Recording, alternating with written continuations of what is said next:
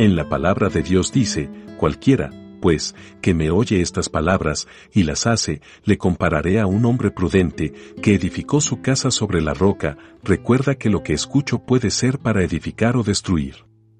No olvides seguirnos en nuestras redes sociales como Iglesia Querit y acompañarnos en nuestros en vivos todos los domingos a las 9 de la mañana. Dios te bendiga hoy y siempre.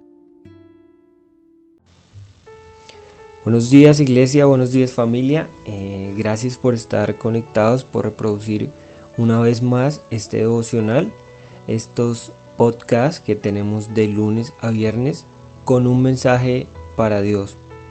El día de hoy traigo un devocional de gratitud y el dar gracias es un sinónimo de buena educación. Es decir, nosotros procuramos o enseñamos a nuestros hijos, a nuestros sobrinos, a nuestros amigos, a que den gracias. Y eso lo asociamos como una buena educación.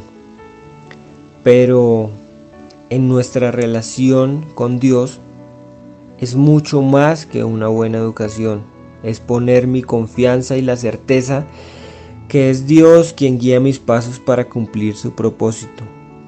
Aun si esto no es muy agradable o el camino no es tan fácil.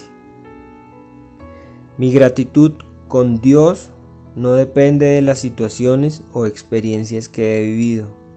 Mi gratitud demuestra mi fe en quien yo he creído.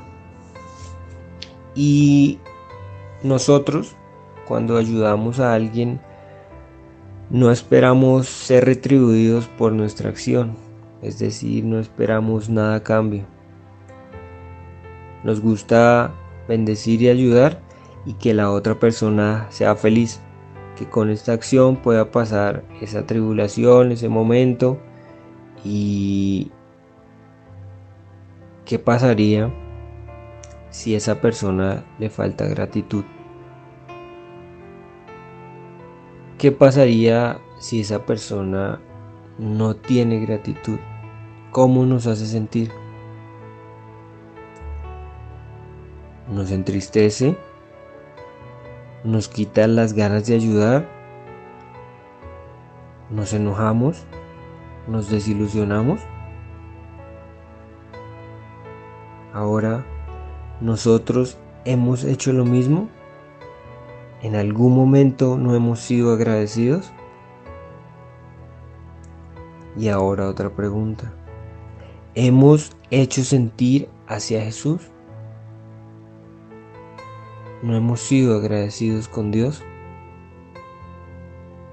Hoy, este devocional, que sea un momento de gratitud, donde podamos dedicarle unos momentos, unos minutos, un instante de cerrar nuestros ojos y ser agradecidos.